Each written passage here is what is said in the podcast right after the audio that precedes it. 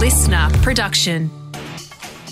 Good morning, sports fans, and welcome to the scorecard. I'm Liam Flanagan, and this is your fast, fun, week ending hit of sport for Friday, the 30th of September. Today, the Opals reach the medal rounds of the FIBA World Cup. Rugby league legends predict pain for Panthers playmaker and a missed opportunity for baseball fans. But first,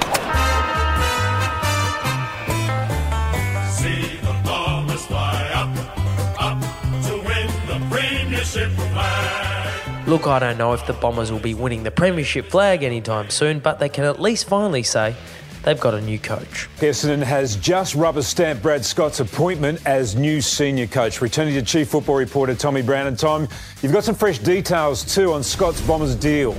Tim, it's a lengthy deal, four years, I understand, for Brad Scott, with triggers for up to six years. So it's a long term contract for Brad Scott. Solidarity in that regard at the Bombers as far as his contract's concerned. Yep, the Bombers, presumably after seeing Chris Scott lead the Geelong Cats to the 2022 Premiership, have decided to get a Scott of their own and appoint Chris's twin brother Brad as their new senior coach. Great Scott! No, Brad Scott.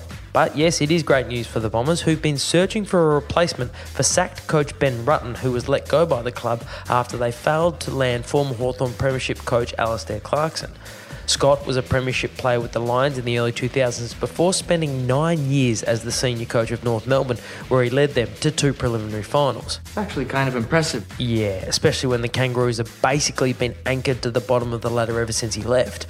Scott will leave his current role as the AFL's general manager of football to take on the challenge of leading the Bombers back to the finals and the greater challenge of actually winning one for the first time since 2004, which would also finally bring an end to that famous Twitter account days since Essendon have won a final. and it's been a long, long time. And in case you're wondering, it's been 6,600. Belgium, famous for its chocolate, waffles, and beer. Belgian now, huh? But when it comes to basketball, Belgium is our bunny. Who ordered a can of whoop ass? I think you did. The Opals last night put on a basketball clinic to defeat Belgium on their way to the quarterfinal of the FIBA Women's World Cup. The Aussie women were in control from the outset, leading by double figures for most of the game before eventually closing it out 86 to 69. The fans are on their feet, and the Opals will find themselves in a medal matchup against China. Opals captain Bec Allen returned to the lineup after missing the past two games with a rib injury, but was still limited to less than three minutes of game time. Veteran Cayla George stepped up in Allen's absence with a 19 point performance, and it was also veteran GOAT Lauren Jackson's biggest contribution of the campaign, dropping 12 points in her 14 minutes on court. The feed to Jackson. Wow! These women are feeling it. The win sets Australia up for a semi final match with China, who crushed France in their quarter final, France being the only team that has handed Australia a loss during the tournament so far. But forget about the French, their tournament's over. Tonight, it's Australia v China for a spot in the gold medal match against either Canada or the USA. I love gold. With just two sleeps to go until Sunday's NRL Grand Final between the Parramatta Eels and the Penrith Panthers, Fox Footy's Matty Johns has a warning for Panthers playmaker Nathan Cleary. Be afraid. Be very afraid. Johns last night predicted that Parramatta's Nathan Brown has been brought back into the first grade side for the first time in 12 weeks for one reason and one reason only. Prediction? Yes, prediction. Pain. Despite being a former State of Origin player, Brown has been out of favour with coach Brad Arthur for the better part of two months and is currently out of contract at the end of the season with the Eels.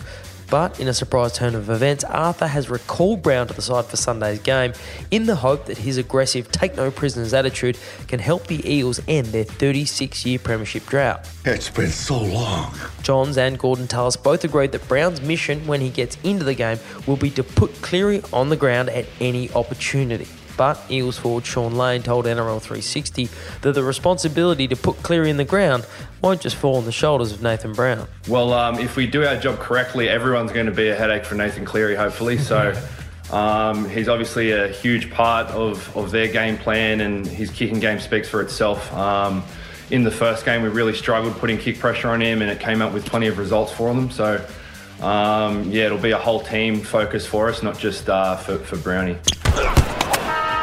Yesterday, Yankees outfielder Aaron Judge equaled a long held Major League Baseball record. And the 3 2.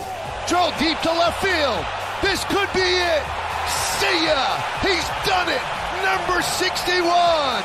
He's been chasing history, and now he makes it.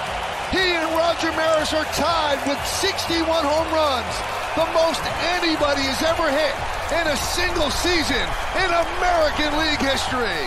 With his 61st home run of the season, Judge equaled the record set for home runs by fellow New York Yankee Roger Maris back in 1961.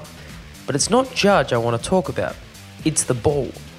Historically, when a player hits a record breaking home run of any sort, it presents an opportunity for a lucky fan to catch the ball, then sell the ball, and make a nice chunk of change in the process.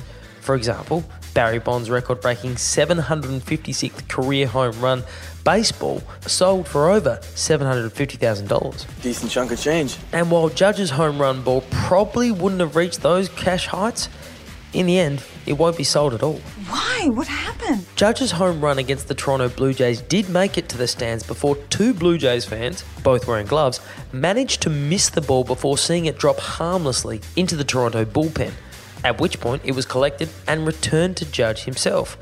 And while we'll never know exactly how much the ball would have been sold for, it's safe to say it'll be the most expensive thing those fans ever drop. And that is your fast, fun, week ending hit of sport. Enjoy your weekend. I'll catch you Monday on the scorecard. Listener.